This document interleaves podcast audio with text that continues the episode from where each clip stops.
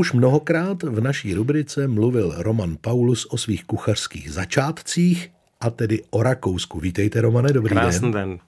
Ale málo kdy jsme se zatím dostali k tomu, zda je Rakousko samo o sobě jako země nějak gastronomicky zajímavé nebo typické. Mnoho pokrmů, které v Rakousku jíme, tak si myslím, že mají základ často i v naší kuchyni.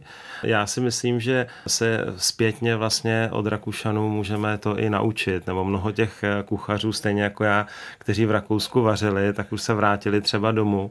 Já si myslím, že díky tomu se naše kuchyně, taková ta poctivá domácí, o hodně zlepšila. No ne, nadarmo se jeden čas říkalo, že vídeňská kuchyně má svůj prapočátek na jihu Čech a jihu Moravy, odkud přicházely eh, děvčata do vídeňských domácností sloužit. Ale přesto, vepřoknedlo zelo, typicky česká krmě, eh, asi není nejznámějším rakouským pokrmem, nebo je? Nejznámější pokrm asi bude vídeňský řízek. Na Selbstverständlich. Což ale, eh, myslím si, není to nejpopulárnější jídlo v Rakousku, mm-hmm.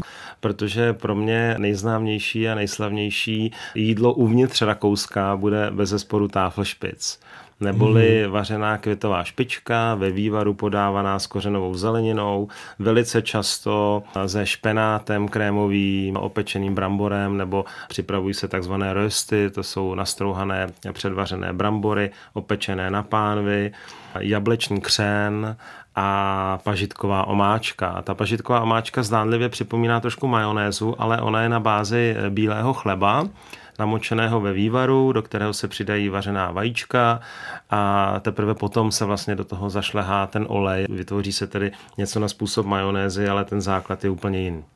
Musím říct, že jsem měl to štěstí jednou v životě to ochutnat, sice ne v Rakousku od mnichovského kuchaře a je to tedy opravdu lahůdka.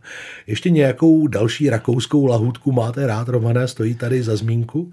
No, asi většina z nás už někdy slyšela o Kaiserschmarrn, mm-hmm. což je vlastně trhanec. Ano. To je také velká specialita, známe právě i z těch horských oblastí, z těch sjezdovek a těch restaurací, které tam jsou. A potom ještě taková zajímavost, která se jmenuje Salzburga Nokon. To neznám. Nebo salzburské noky. Vyšlehan sníh z bílků, do kterého se potom zamíchají ty žloutky, ale už nešlehané. Do zapékací misky přijde trochu smetany s brusinkami a nahoru se z toho sněhu udělá takový velký nok, který se krátce zapeče. Mm. Uvnitř zůstává krémový, takže ne úplně propečen. Je to ale taková věc, že když eh, má nějaká restaurace tady to na lístku a teď eh, přijdou objednávky, jedny noky, druhý, třetí, čtvrtý, tak eh, cukrář dostává panickou ataku, protože Rozumím. musí vždycky vyšlehat ten základ za čerstva, nedá se to předdělat. Tak proto je to vlastně známé, ale tak málo rozšířené a už vůbec to není jídlo vhodné třeba na ty horské sjezdovky, kde by se to prostě nedalo servírovat.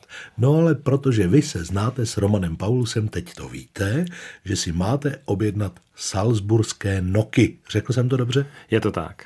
Romane, díky za gastropohlednici z Rakouska, těším se i na příští setkání. Já vám taky moc děkuji, mějte se krásně.